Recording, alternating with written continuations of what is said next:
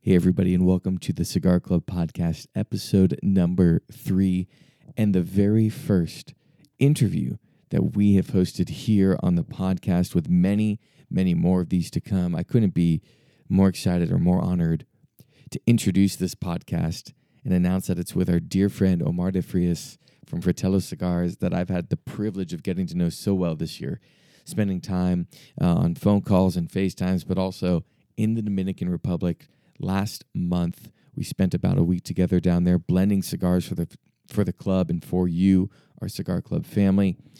I hope you guys enjoyed this episode and you learn something new and you get to hear Omar's story. For me, when you hear the stories of these incredible cigar makers, it makes their cigars taste that much better.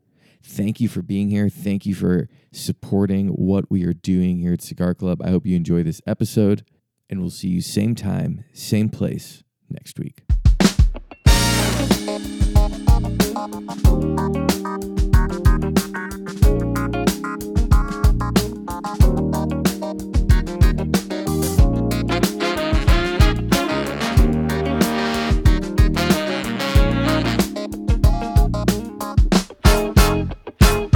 What is going on, Cigar Club family? Welcome to another episode on the Cigar Club podcast. I am your host, Dave Ember, and joining me today uh, is David Pugh, producer Pugh. Producer Pugh in the house again.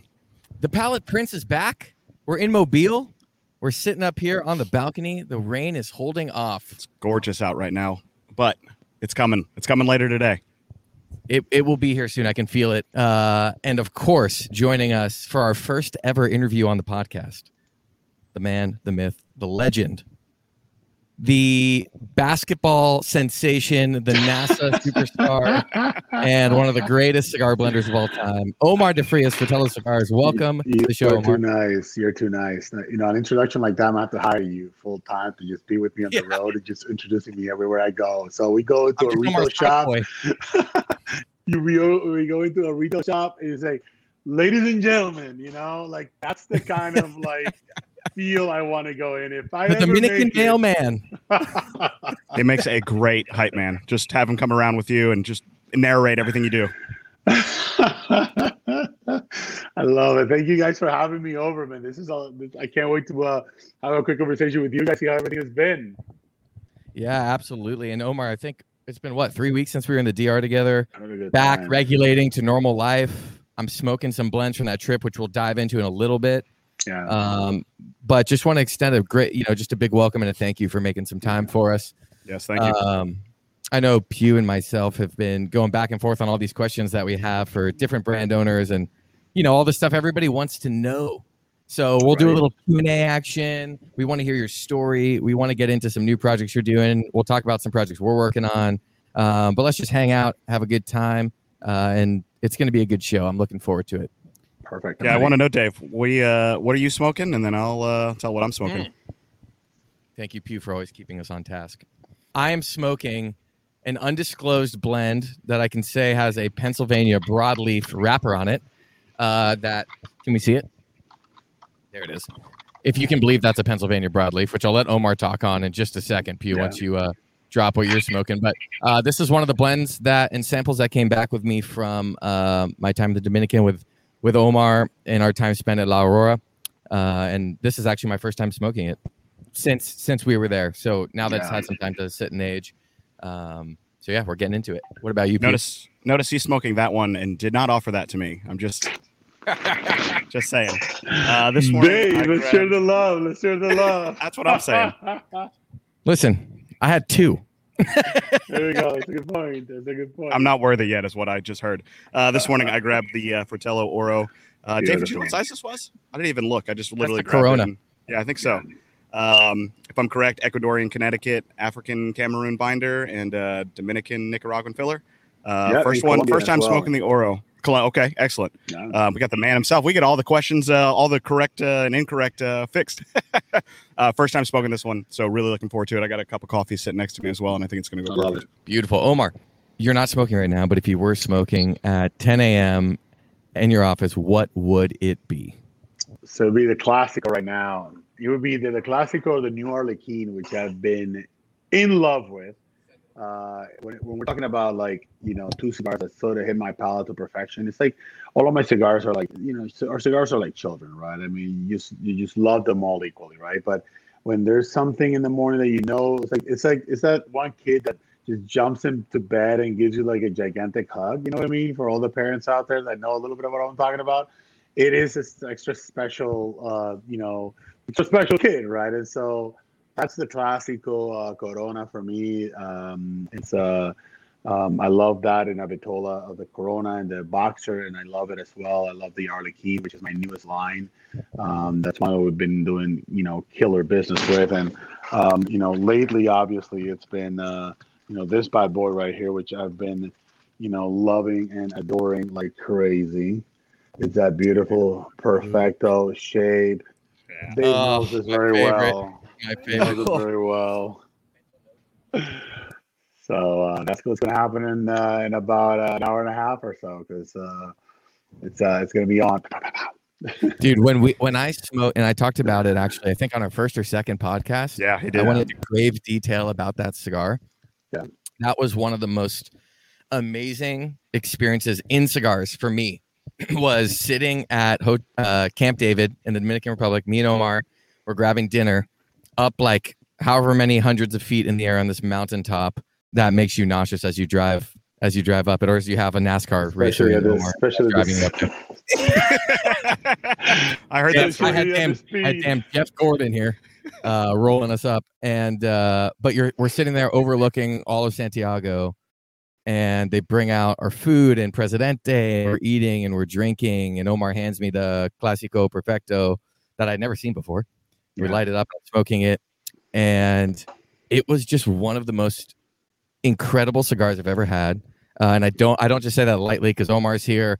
I say that because it just blew my mind. It was the profile I love, rich red cinnamon, big bold flavors, balanced. And then I was eating this like coconut rice pilaf situation, and it was just like the perfect food pairing. Yeah. And I'd never been able to pair food and cigars before that moment three weeks Yeah. ago. And there it was with the imperfect pairing uh, legend over here uh, himself which we love to it was like it was a mind it was a it blew my mind. Um so anyway that was a great experience. And uh omar you're like the king of of pairings. And i know we're both like really curious how did that you've got this youtube channel in perfect pairings. You don't just pair bourbon or wine. You pair foods. You pair mama juana. Yeah i mean everything. How did that start and and how did you develop that love for like making cigars and other things merry Yeah. So so for me, it was about. Um, I'm all about always challenging my palate, right? I mean, one of the things that I struggle with the most is like, uh, you know, I, I, I hate the the the status quo. I I want to challenge, um, you know, different different pairings. I want to challenge my palate with things that go, you know, all the way to the right, all the way to the left, all the way to my, you know, high acidity, low acidity uh, I, I just want to challenge my palate in every possible way I can because it's I- consider it training, right? I, I, I'm training the you know my taste buds and I'm training myself to understand certain things when it hits my palate, when it doesn't, how it adds flavor, how it doesn't, and so that's what the show is all about. And Perfect Pairings is about us showing people in the cigar community and outside of the cigar community because it's it's an all-inclusive like one catch-all kind of show. I happen to be smoking cigars, uh, pairing my uh, pairing my food and my drinks and whatnot. You can do this with you know wine and and food. You can do this with scotch and food. You can do this with anything. And so um, the cigar community has always been very uh, very entrenched into mostly oh how you like it's one of the questions I get the most. What do you like to pair with your cigars? And I'm like you know it's like because of that question, uh, Imperfect Pairings was born. And so I've done, I've gone everything from uh, from Chacoli, which is a mixture of you know Coca Cola and wine, which I encourage people to do often, but it actually works on cigars, and it's a very Coca very Cola and wine. Coca Cola and wine and ice. Yeah, Sounds okay? like It's a a classic. It's a classic drink. It's a Yeah. classic You- you drink, approve right? I mean, in the north of Spain, it's very Yep. popular. Yep, very very much so. And so after that, I mean, I paired it with oysters as well, and I tried oysters and cigars. Definitely don't do that again, but you know, maybe You gotta try it, definitely though. try it with the Chacoli. You gotta give it a try, so because you never know. We appreciate people like Tom you that will try that. Yep. There- Thank God for Omar, else we'd all be eating oysters and cigars. Shit. That almost you go- answers You go my to question. Miami, you can try Tostone Burger with a cigar, and that's how you know. You know what I mean? Is the kind of stuff you can challenge yourself with. So it's very fun. Is the uh, the oyster pairing your your worst pairing? Like, is there has there been one where you just like this is absolutely awful and I can't believe I tried it?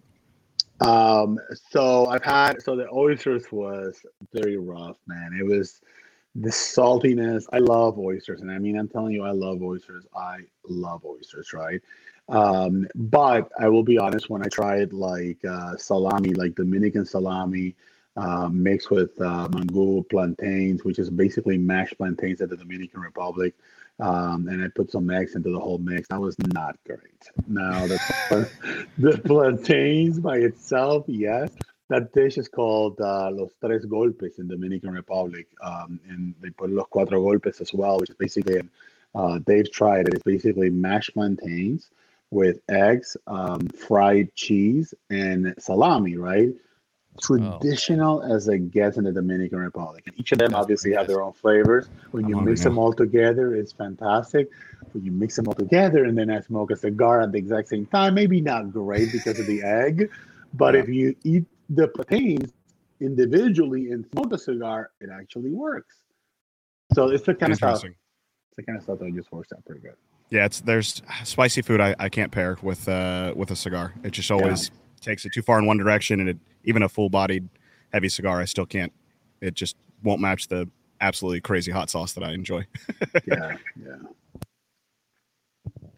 the um you know for me watching i've watched so many of those pairings videos and then to be a part of one this past month in dr where we were pairing the legend the legendary uh dominican drink mama juana which is right. rum and tree bark and roots and all these like wild things we got uh manuel Inoa's personal stash of it Yes, that was special. that, That was a special moment. Crazy.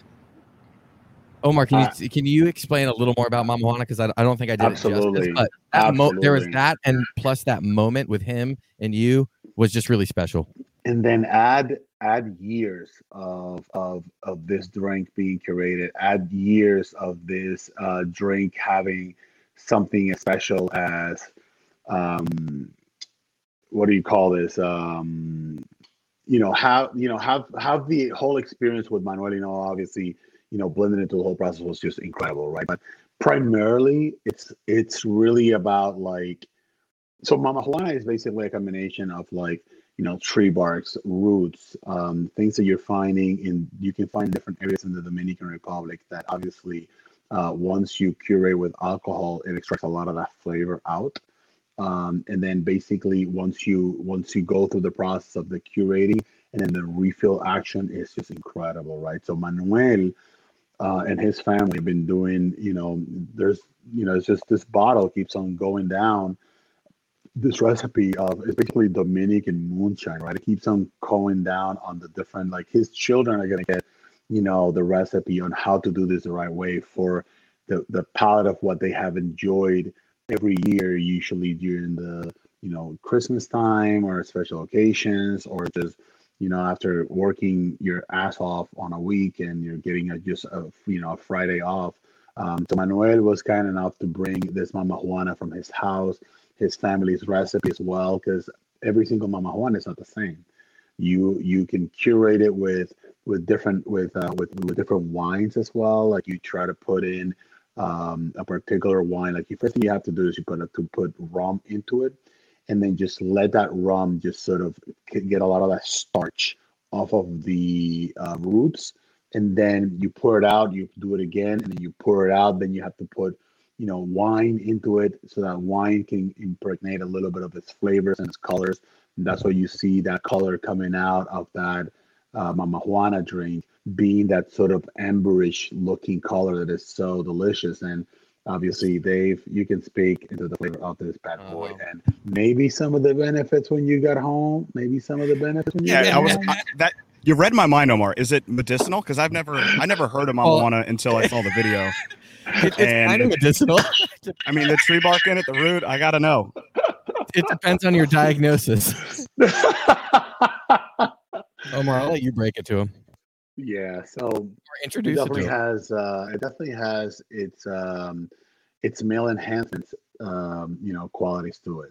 So, uh, so if you are ever, so if you're ever in the Dominican Republic and uh, you go down there with your girlfriend or your wife or significant other, you know, Oysters and Mama Juana. it would be a very powerful combination. Very That would powerful do something. Combination. So, and some people give uh, like sourdough starters as a generational gift. It's Mama Juana in the DR. Oh yeah. Exactly, exactly. That's the way to go. Yeah, that that was great. And the, the I really actually also enjoy the taste of Mama Juana. I could I could sit there and drink it. It's cinnamony, which everybody knows I love, and it's sweet and it's a little spicy. It's incredible. Uh, it was truly that was a, a an, an experience to have that generational Mama Juana come in, drink it, smoke it with you guys. It was Yeah. amazing. I mean, that Um, bottle looked 60 years old as in it as itself. yeah. That was Johnnie Walker Black Label like 30, 40 years ago. Uh, yes. but it was it was great. It was great. Omar, I um I know this story and I know a lot about you and Fratello just from the time we spent together, but a lot of people don't. And you have one of the most fascinating stories in this industry from your back where you were born, what where you grew up to where you ended up in a career and then how Fratello started. Can you give us a little bit of insight into that? Uh, how that all happened and and how you kind of fell in, into cigars? I'm sure you've never told this story before, so uh, First No, time here on, on our first time. podcast. whoever hasn't heard it, man. I mean, it's always new to them, right? It's like uh, it's like you know, what cigars you haven't tried? You know, uh, well, you know, like what haven't you smoked out of the line, right? I mean, I would get like the question of what's new is like, well, what's new Right. to you or what new, what's new to him may be different to uh, what's new to somebody else. But um, I used to. Um, that's what you probably see like the little logo in the back. I have like a transition of like the NASA logo to like the Fratello logo, right? Like it from is. space to smoke, right? The progression. Um, Space and, to uh, smoke. I love like that. it. God, that's a good. That's a good uh, tagline. That's right. And so, uh, what we did a lot of, I basically worked for NASA for about 12 years. I was hired at the University of Puerto Rico after finishing my MBA there to uh, come work for NASA in 2004. Um, and uh, I, I came in as a management and program analyst. I was doing a lot of uh, um, analysis on budget and uh, and programs and whatnot. And that's sort of what I built my career on was working a lot on you know program and project management uh, for NASA for the chief information officer. I did it at the human resources level, uh, diversity and equal opportunity level, and then um, at science mission director level, where I was, you know, the in charge of a five billion dollar budget for NASA, the execution of that budget for the agency, and it was awesome. I um, I loved every part of the mission for NASA. I loved every part of what uh, NASA stands for and the noble mission that it has. Um, but I fell into cigars because I, I am from the Dominican Republic originally, so we are cigar country. Uh, you know, it's a very important part of our lives, and you know, I, I grew up with my grandpa. You know, seeing him smoke cigars. I, I there was a retail shop that was right around the corner from my house, and so you know, I was always surrounded by the smell, the aromas. I was, you know, I was I was floored by how incredible somebody could put in a whole bunch of dry leaves together into a beautiful cylinder format and then people would smoke it and it has flavor and i'm like what is going on right it's like it's like a it's like a, a, a different version of like a different fermentation version of mama juana you know what i mean so um Smokable was- Mama Juana. exactly exactly yeah see dave every single time you and i talk man it's always something Hey, we're listen. We're all something always something always uh, comes. always happens. It always happens. That's actually pretty interesting. Always. Um, but it is very special. You know what I mean? And I think that's one of the things that um, that that you know to me was very special to see my grandpa smoke close to my house, and uh, my mom telling him, "Hey, you know, Omar, why don't you take a little little sip of rum for your for your grandpa smoking a cigar?" That kind of stuff was special. And so um, I fell into it because I started working. I'm trying to do something a little bit on the side um, that could get me uh, more connected to my personal roots, which is the Dominican Republic, and obviously the cigar smoking, which I've been doing since I was 17 years old. Uh, and long story short, and I did it for I, I worked for NASA um, while owning my own cigar brand for about three and a half years, uh, where I was uh, very happy to you know announce in 2016 that I would be moving on and doing cigars full time. So I quit my NASA job, decided to just go in full throttle, and here we are. Yeah, one of the things that I saw, I think you said that the budget that you were overseeing was like 10% of the world's space budget or the US budget. I thought that, I mean, that's incredible. The world, the world, the, the, the science done in the entire world. That's I mean, crazy. that budget accounts for 10% of all the science done in the world. And there's a reason for that. Is because it's not just the fact that we're doing X, Y, Z, right? It's that we have what we call like uh, um, the spider web of of science, right? Like NASA has a role in you know the science that this guy in Switzerland is working on, right? But this guy in Switzerland needs the patent, needs the work that NASA did on the you know um, on, on the probe that just landed in Mars, for example, or the optics are the things that happen with the impact and the information the gathering that we got when you struck a, a, an asteroid with a bullet. You know what I mean? Which is basically what we did. And so, what was the or were the gases? And so that guy needs a little bit of that information. The guy in Norway that is working on you know, uh, heliophysics, heliophysics new project on how the sun continues to affect human lives. How does that guy have, you know, you know, the information that he would need? He would go to NASA for you know xyz and that kind of stuff so it was the spider web and so a lot of people don't know but five billion dollars goes a long way in terms of science and uh, and that's what nasa does research and development oh that's, my god yeah. I, i'm just picturing like being the poor poor soul that has to sell omar a car when he walks into a dealership and work with this negotiating mastermind get me the hell out of that place is what i'm I, saying uh, i worked with 10% of the world's space budget what can you do for me I, th- I think we can do better. I think we can do better on that price. I, I just in my head just tallied up the actual cost on this car, tire, importing the rubber, putting together the steel. Your factory based in Germany, you can come down eight percent. That's wow. right. That's right. That's right. That's right. that was brilliant. Brilliant. I do want to know um, how's your time? How will your time and experience at NASA? How did that help shape Fratello as both uh, a brand and a company? Like, yeah so so i will tell you i mean nothing nothing uh nothing can help you and, and i've come to realize this after you know eight years of doing Fratello, right um, nothing can prepare you for entrepreneurship it, does, it's just it doesn't work like that it's just there's so much man there's uh, uh there's the human resource aspect of it right like it's like at nasa you are trained and you are and you are the you know your your your your leadership skills and your skills are developed so that you can become the best at this, right? So we have the best person that, you know, we have the number one guy for everything doing with plastic. There's nobody else better than that guy at NASA that does everything to the dot of what has to deal with plastic wow. or with wow. you know metal or with you know plutonium and stuff like this right like these guys know so much about this right so when i was getting trained I was getting trained in program and project management, right? I wasn't getting trained in human resources. I wasn't, you know, which is what all businesses deal, right? I wasn't getting trained in human resources. I wasn't getting trained in like diversity and equal opportunity. I wasn't getting trained in like um, uh, the development and the agricultural aspect of, you know, tobacco. I wasn't getting trained in all of these different facets of what running a business is all about, right?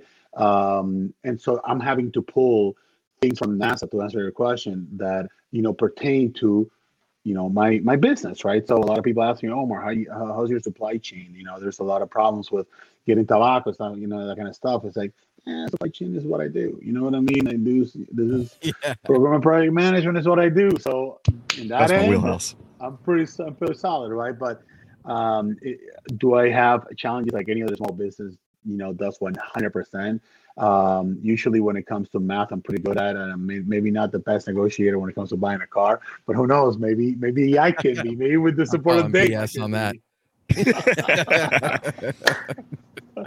so and also a quick pause. Look at the ash on this man. Look at that beautiful thing. That is gorgeous. Oh God. I harped on that last week. I love a white ash. It just visually wow. it just brings me yeah. more into the moment. I love this it. Tuckers. This is quite the first cigar of the morning this uh, P- Pennsylvania broadleaf. That's starting the day off right. That's starting the day off something. The other day, man, and it's, I thought it was I thought it was smoking amazing after after just like two weeks of like resting. Right, and that's what I'm kind of amazed. At. I'm like, this is two weeks, maybe maybe three tops, because they made them mm-hmm. like a couple days before we got there. Yeah, and it's already a profile is is coming into it, and that's yeah. like so interesting to me the development of like when tobaccos age and sit with each other, how that changes the Mhm. the profile of the cigar with time. Do you like when you're blending cigars?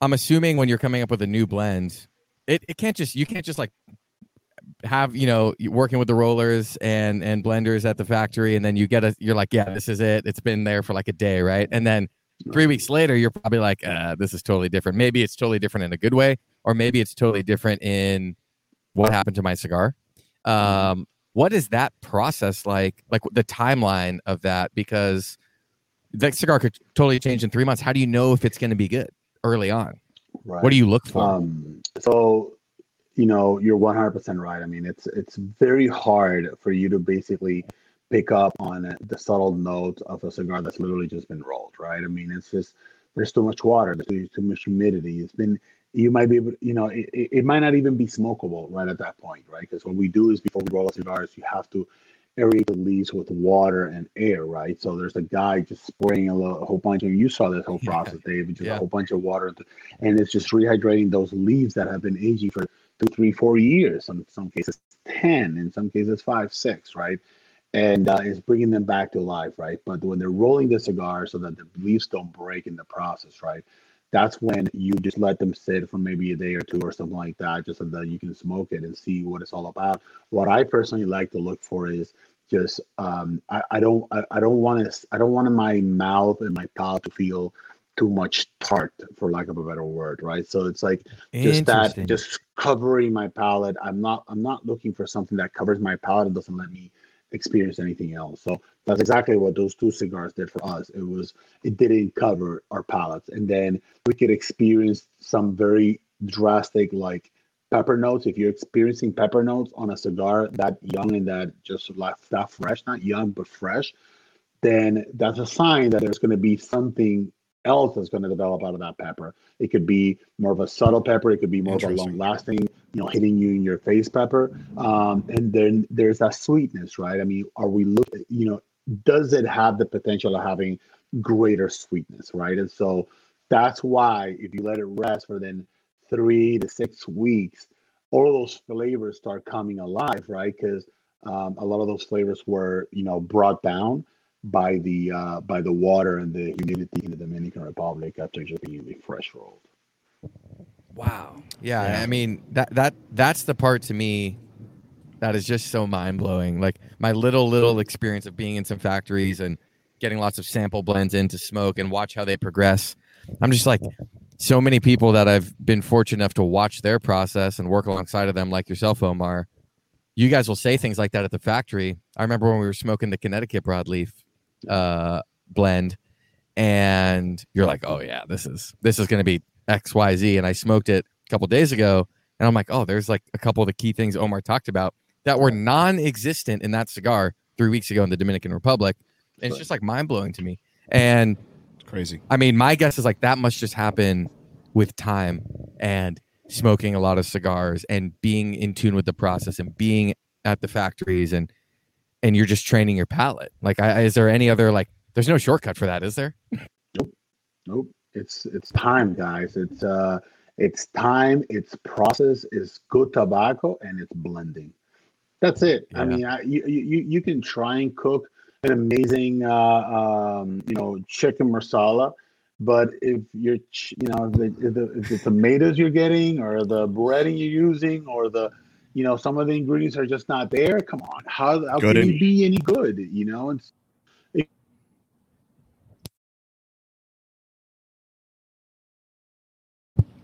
We good?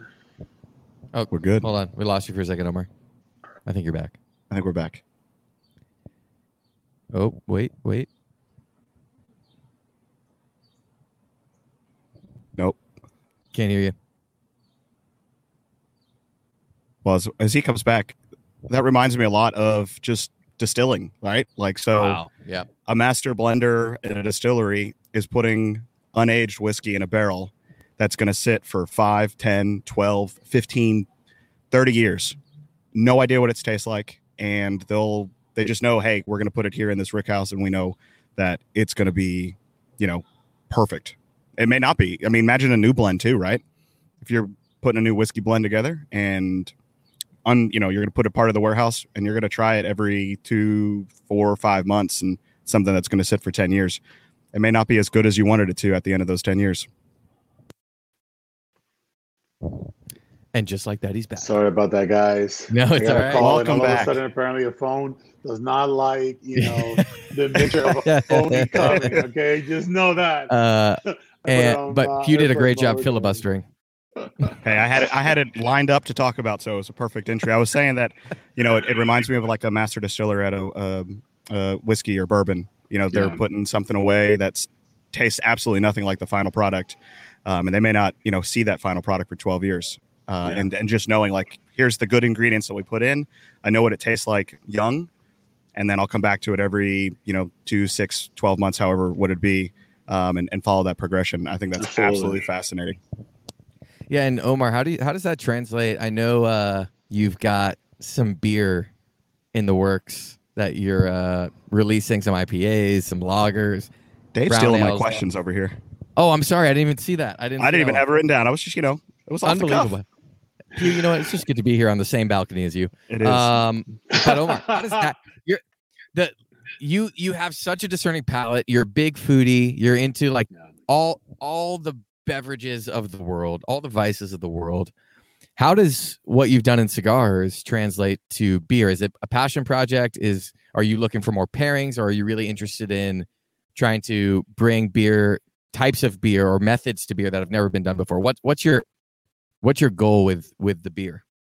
Right. So the beer was a was a very was a project that fell on my lap. Um, out of you know, I was I wasn't looking for it. I've never been um, this huge uh, um, fanatic for you know trying different beers and different things. I I love. I'm a I'm a child of the Dominican Republic and obviously of Presidente beer. So this is what the beer that I've been drinking. he won't stop talking about El Great part of my life, right? I mean, it's so I good. think I was They in tell them, wasn't that vestida de I- I- novia beautiful? How about the fact that one, I don't think they serve water in the Dominican Republic. I'm not even kidding. I ne- I don't think I saw a glass of water on the table the four days I was there. And within la- within landing, tires hitting the ground of the airplane, within 10 minutes, I had a Presidente in my hand. Here's your Presidente. And it didn't- you. And it didn't leave until I got back on, on the damn plane to go home. we had to stop. We had we had to make those pit those, those Presidente pit stops. You know what I mean, Dave? I mean, you, Presidente you, had pit to, you had to take it for the team. You had to take it for the team. It was brutal. Somebody's got to do it. Yep, That's gotcha. right. That's right. No, uh, the, the the beer was a very interesting project, man, because um, as much as I've seen the craft industry, uh, um, the craft the craft beer industry, you know, grow just like to just to heights that I, I think are fascinating with the innovation that has been done. Uh, one of those uh, uh, craft beers local to Virginia, um, Theory, they've done. Um, they, you know, I've been a fan of their, you know, their styles. They've done a great job with their styles. And one time, I, uh, I, I saw an Instagram post, somebody saying, "Hey, guys at Adroit think that I should pair this beer with uh, Fratello Boxer, see what it's all about." And I'm like, that's that's cool. I mean, maybe somebody told them at the, you know, at the brewery, "Hey, you should try this with Fratello." And then I was like, "Let me let me just go look for it in my Total Wine stores." So I went to Total Wine. I got the you know I got the bottle. I said, "Where's this particular you know demon looking bottle?" Because they got a very dark you know uh, branding behind it. It's like, "Where's the where I can find the demon?" It's like, "Oh, you're looking for X Y Z." It's like, "Yeah, yeah, yeah." It's like, "So you need to go look for it over here." So I go get the bottle and I see the bottle. It's like, "Oh, that's interesting." Russian Imperial Star, and I turn the bottle and it says, "Perfect cigar pairing, the Fratello box. Ooh. No, already on the label. Lord, I I fell back. I'm like, what? Oh my god, this is 2014. I'm thinking, I made it. I'm like, This like, is 2014. This That's is a pre year. you leaving NASA. You've been this doing this for like a pre me year, leaving NASA. and you walk into a Total Wine, and your and your cigar brand and a That's like- specific cigar is on the back of someone's beer. in the back of someone's hand. Wow. Like I That am had to be an the experience. coolest fucking guy I've ever assisted ever ever in the world. So I'm calling my son. I'm getting high fives like, "Daddy made it! Boom! Yeah. What you think? Huh? You've made it at that Daddy's point. like the man, you know." So I did. I didn't make it when I was running a five billion dollar uh, budget for NASA. I made it when my logo was on the back of a beer can in Total Wine. exactly, exactly. So then I told the guys like, I love that. all right, I'm gonna take everything here and I'm gonna take everything you had in the back and I'm just gonna just yeah, I'm just taking it all. Just give it to me. And then after I left, I was like, well, how dumb that was. Um, now I got all this beer, and no one ever, you know, not a lot of people are gonna get to try the beer that has my cigar Took it all. on it. So I'm like, ah, but that's okay. Just killed this So- marketing campaign. Yeah. Yeah, so whoops. I drag I drag it all. Um, but it was cool because it was a good it was a hell of a pairing. So after that I reached out to them and said, Hey, have you ever thought about doing like a collaboration uh, with us? And and we worked on it for for quite a few years. We actually did our own small batches where we would try uh, a, a hazy IPA, which is I'm, I'm a huge fan of. Uh, beautiful double IPAs with uh, the. Fratello Oro and stuff like that. And all of a sudden, people just had to connect with it. We launched our first uh, hazy IPA last year, and it was a complete success. And now uh, we're going full throttle this year with three new releases. And so um, it's a it's a it's a project that's on my lap, but it was a project made out of uh, you know pure hardcore, just pairing, just getting that balance, just looking for the balance of the beer and the cigars, and it worked out pretty good. Oh, you said a juicy IPA, hazy IPA with this Oro would be incredible. It is, man. It is because it, it's not overly bitter. It's got mm-hmm. that bitterness in balance. We have the fruit in balance. You don't want it to be overly fruity either, because a lot of that pineapple, a lot of that citrus sometimes can be overwhelming on someone's palate. So if those things can be tempered down, but still give you that hazy flavor, right? Plus, then you add a cigar to it, that cigar smoke to combine, it was powerful.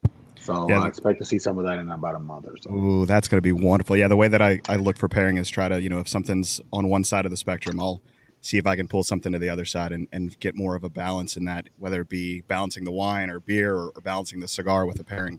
Uh, and that sounds absolutely incredible. Yeah. A lot of balancing talk going on over here. What's that about? We'll teach you, Dave. We'll- you hang out with me and Omar. We'll, we'll get you. We'll get you one. the right, well, that's it's fun. I mean, I, I I I called uh, Omar when we were in Dominican Republic the balance king because I think that's just what he does so well with all of his cigars. Yeah. If if I could find like a personally a common thread amongst the Fratello lineup, it's balance. Like Yeah. you're never going to get something that's so overpowering that you have to put it down because the strength is through the roof and the pepper. Yeah. You're never going to get something that's so mild that you're like just smoking it to smoke it. There's this balancing act that happens with all of your cigars that I think is unique to Fratello. Uh, and I think it's part of your little, your secret zing that you add to every single cigar that you do. Yeah, I- I completely agree You're with right. You're you're 100 percent right. It's uh, it's it's the base of my, it's the base of my business, man. I um, uh, I, I if if I cannot find balance in something, and it doesn't have to. It, it could. be It's food. It's it's drinks. It's uh, it's it's overly peaty scotches, or or if the peat is in balance, then I'll enjoy it. If not, Yeah. I will not. I mean, it's all Totally about agree. the different flavors, you know. Yeah, would you say? I mean, Dave hit the nail on the head with with the balance being kind of like this overarching theme. Uh, would you say for anyone who hasn't smoked Fratello cigars or maybe isn't as familiar with Fratello cigars as they are with other brands, um, how would you describe the profile or, or kind of is is there a describable profile or taste that you look for in kind of like an overarching theme of uh, Fratello as you your current blends and then as you go to blend new cigars for the future? Right. So, um, so there is um, every single cigar has a different story, right? So it's just um, it really does come down to what is your palate uh, more inclined to do, right? So, if your palate is more into like pepper bombs, you know, we're not your company. We're just not, right? Because that's not the kind of smoker I am, right? Um, but if your palate is more into into um, experiencing you know, multiple notes, right, during the entire smoking experience, then we are your company, right? If you want to experience some sweetness, if you want to experience, you know, slight pepper and different tones of pepper, it could be white pepper, red pepper, it could be very black, you know, the very black, dark, you know, tarty pepper, which we also have that kind of stuff. If you like cigars that have, you know, some earthiness and that has uh and that has a lot of barrel, then you know the Bianco is your guy, right? If you like cigars that have a cinnamon nuance with uh with the up and down pepper and sweetness, Dave, the Classico is your brand. The Fratello uh, Arlequin is your brand for that kind of stuff, right? And so um, I cannot stress, I, I can't stress it enough, man. I think I think Arlequin is seriously, um, i i- it's it's one of the best releases of last year, hands down, for people that have tried that cigar and have paid attention Yeah. to that blend. Period in a story, that cigar is incredible to me and to my palate, right? Um, And- and for it's one us- of those situations that has just worked well. Uh, No, absolutely. And for us, when we had that opportunity to help launch Arlequin Yeah, to our members before it went anywhere else, one, we were like, well, this is amazing. This is a, an honor and a privilege. And then we got the feedback in, and they went online and were rating the cigars, and it was five star, five star, five star. Yeah, And it was the feedback was this is just when people smoke Nicaraguan tobacco, or when you talk about the profile of of a general by generalizing it, so a very broad profile of Nicaraguan tobacco, if you will, I think of Arlequin. It's like it has all of that. I just it's it's rich, it's got spice, it's got body, it's got character, it's like zesty in the it's just like everything that I think of when I think of a very classic Nicaraguan cigar. And the box press of it, the band, everything, the smoking experience is delicious. Yeah, And Yeah. I think we smoked that when we did our interview at La Aurora Yeah. a few weeks back. We were both smoking that cigar, and I was just reminded, like, because we've been smoking so much Dominican tobacco that whole week, and you, I lit up Arlequin, and I'm like, oh, yeah. bring me the, bring me that Nicaraguan tobacco. It just, I'm like, this is such a classic profile that people just want, and it's a great price point. It's like a nine dollar cigar, right, retail, and it's like, what? So many times I reach for that cigar uh, because it can pair with so many things. It can be just an enjoyable afternoon smoke or a post dinner smoke. It can be the first smoke of the day. I love Arlequin, and Yeah. our members have loved it as well, which is really Yeah. exciting. Yeah. Thank you for that cigar, Omar. Hey, uh, listen, if I can continue to pump out cigars like this, I will swear to God, like this is a cigar that um all I, all we did was box press it, right? Like, but you have to modify the Liga to box press a cigar, right? We've talked about this many times. Um, I cannot just box press a cigar, just you know, just a box press. I gotta loosen up the, the the blend, and the way you loosen up the blend is where you get to those flavors, right? Can the exact same cigar. All you have to do is press it, an entirely different cigar. Um, what I find fascinating out of this out of this whole situation is that that cigar was out on the road for about a year and a half before through a fresh pack that we do, um, and it was the intent was give me the two favorite out of the blends, give me the two cigars that you enjoy the most, and people talk, man. People are like, "Do I love that Arlequin um, in the U.S. and primarily the Sorella was very popular overseas."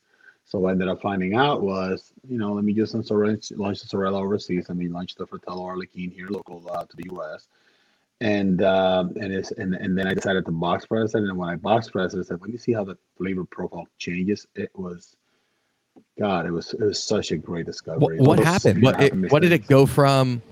What was the profile shift from uh, Yeah. non-box press to box press? I'm really curious. Oh my God, the cream! It's just it, it, it when when people hear me talk about cream, it's the it's the it's it really comes down to the feeling after you eat um, a tres leches or like you're eating Oh. flan, right?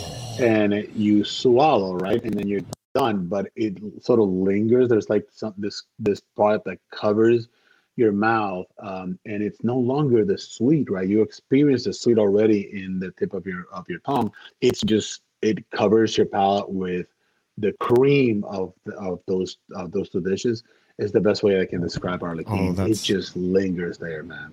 That's beautiful. And I want to give an update to anyone watching this on uh, YouTube. I have probably one of the tiniest nubs. I mean, incredible construction, great smoke Whoa. output, even with whatever half an inch that I have left here. It's been a while since I've nubbed a cigar this much. Wow. Yeah. That that is that is impressive. It is. Um, the one other thing I wanted to note to that cream, Omar, is it's Mexican San Andres is the wrapper on that, right? On Arlequin. Yes. And that that wrapper a lot of times gives gives me this really cool, like bitter dark chocolate kind of vibe. Yeah. But you pair that with the cream, and it's like this. It's like hot cocoa. Oh, it's not it's not overly sweet. It still has a good like bitterness that you just want to keep coming back to, and then the pepper comes in, and then the mouthfeel is creamy.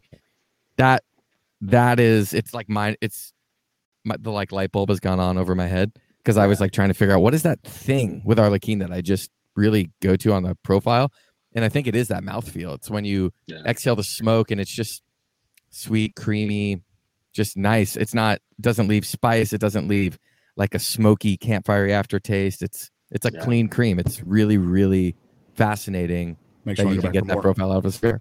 Yeah.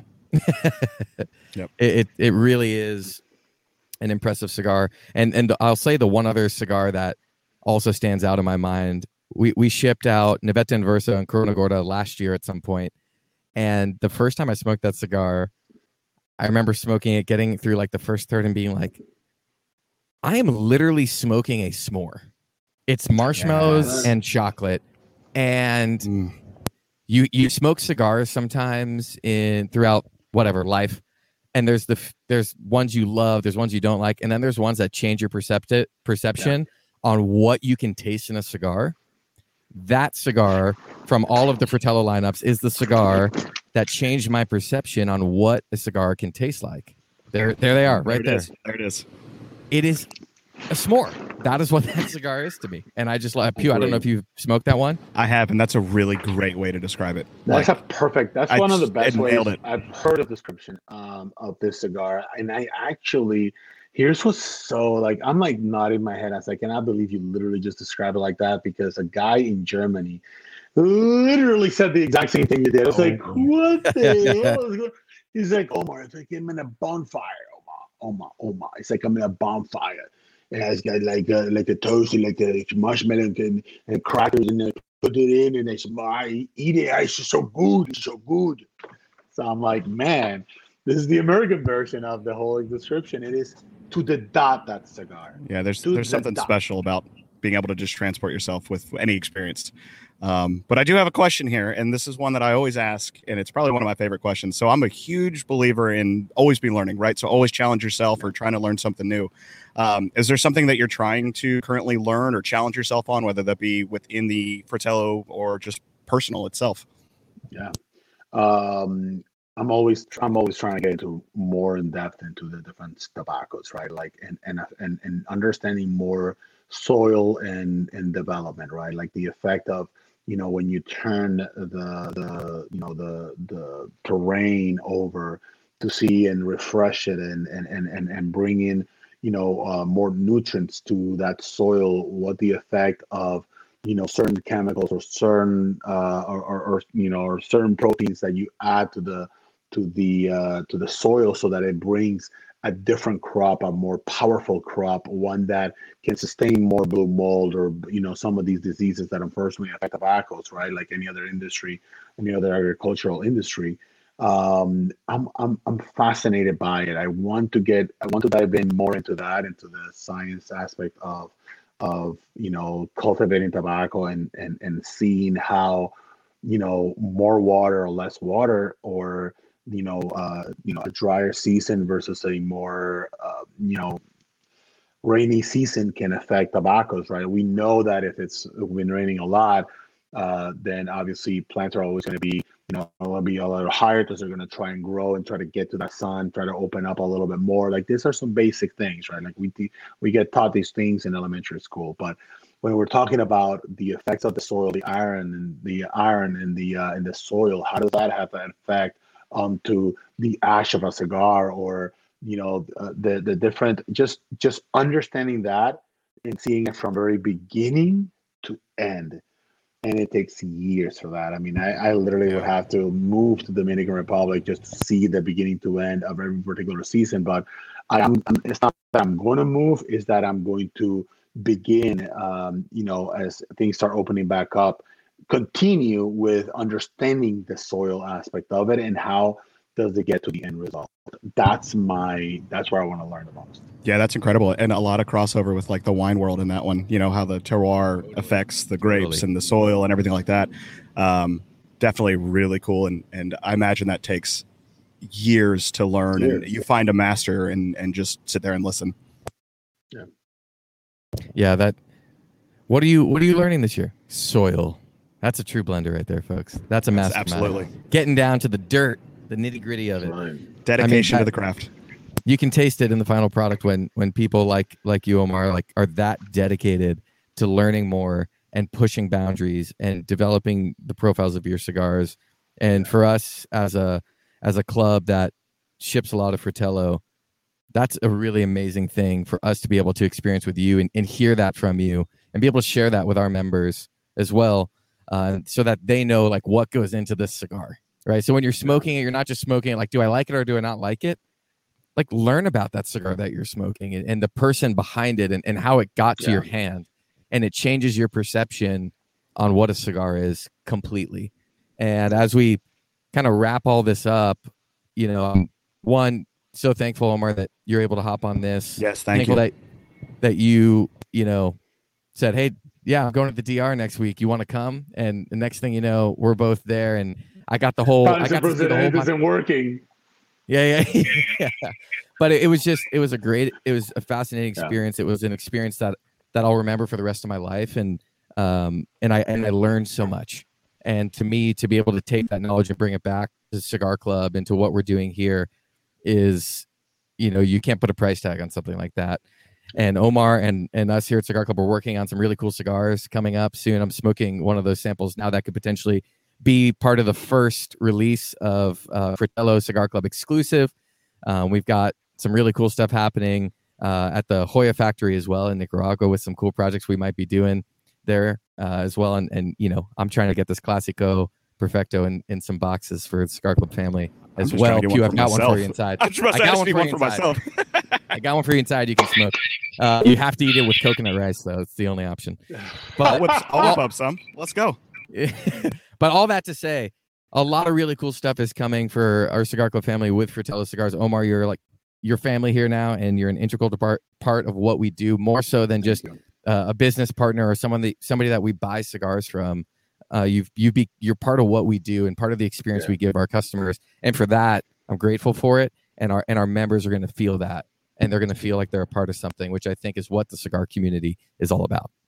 Absolutely. So thank you. Absolutely, guys. Thank you so much for having me over uh, um, to the Cigar yeah, absolutely. family. Keeps on following us on uh, Instagram and uh, check yes. us out on YouTube. On yeah, we're working. Everyone finds you. Let, let them and, know. Uh, um, I got I got mad love for uh, for all of you guys and uh, Dave. Uh, you know, uh, you know, you you hit the nail on the head. I mean, it was it's when it's when things begin to happen in a, in an organized format where um, it, it stops being so much about not only about the business aspect of it, but also the personal aspect of me connecting with you and your team uh, at Cigar Club, and but also your members to uh, have them know that they can reach out to us, ask us any questions on at Fratello Cigars, or go and check out our, our imperfect pairings on YouTube and subscribe and give us uh, and, and give us your information. You know, how do how are we doing? How do you guys think that uh, that we are providing? Uh, hopefully great content for everyone. But thank you so much for the invite. It means a lot, and I hope we can get a chance to do it again. Absolutely. We will absolutely. Well, Omar, you've been great. the first guest on the Cigar Club podcast. Thank, Thank you. you. And we will Beautiful. talk with you soon. Thanks, Omar. We appreciate you. Thanks, guys. Take care, Omar. Thank Bye. you. Wow. I mean, what what a story. I mean, Omar, I, I think that's probably one of the coolest stories that I know as far as just any, not even just in the cigar industry, but NASA.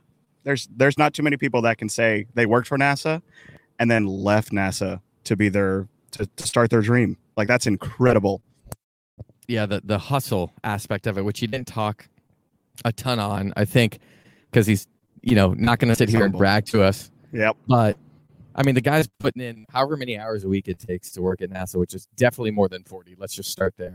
And the amount of to build a cigar brand, which is also definitely more than forty and his hustle, his drive, the motivation behind it. It's inspiring to say the least. Uh, wow, well, that this has been a really cool podcast, and the fact that we're we're sitting on the same place, Pugh. Hello. I can see him. We can queue up things, look at each other, and uh, yeah, I mean to to hark on that, and then within a year to have your cigar on the back of a beer pairing that you've never reached out to, and yep, that's that's incredible. Um, but yeah, dude, it's great the weather held out for us. We had a couple raindrops during that. I thought it was going to force us inside. Worked out perfect. I mean, I think it's about to take a turn for the worse, but should we come down? Are we shooting all these in Mobile? yeah, I know, right? This is I'm like, this is the first one we shot since we've been here. We got another one we're hopefully shoot today, maybe some more tomorrow. Um, guys, in the future, we're gonna see some really cool podcasts. I'm gonna get Jeff and Griff on and do some roundtable discussion just on Cigar Club and what's going on. Pugh and I have got a two Dave's two palate coming up next episode talking about smoking puritos and blending cigars. Um, that's a bucket list for me, and I'm really excited to uh, to try that and kind of have you walk me through what you've experienced in factories uh, that not only but a handful of people outside of the you know actual being a brand owner get to experience. And yeah, that's been something that's been on my bucket list for a long time, and I'm really really looking forward to that one. So you get to walk me through. I'll be your Padawan.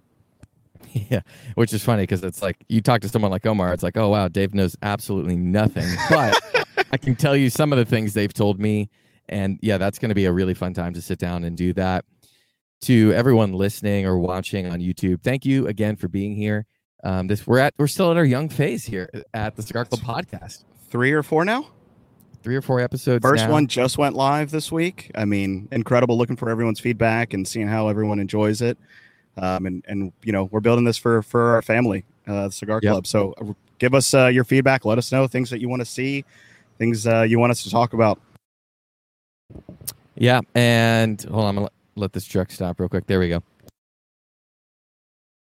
Adds to the ambiance. it adds to the ambiance of the deck here in Mobile, Alabama. But Yep. anyway, guys, thank you. Uh, make sure you like this video. Uh, follow us on Spotify, where I believe at this point we'll be up on Apple Music as well.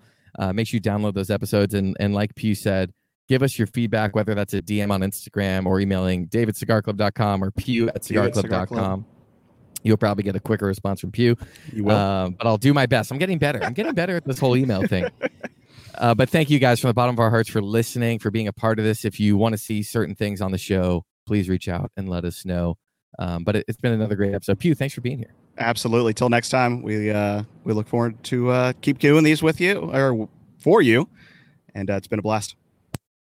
Happy smoking, Cigar Club family. We will see you next week, Tuesday, baby. Peace. あ。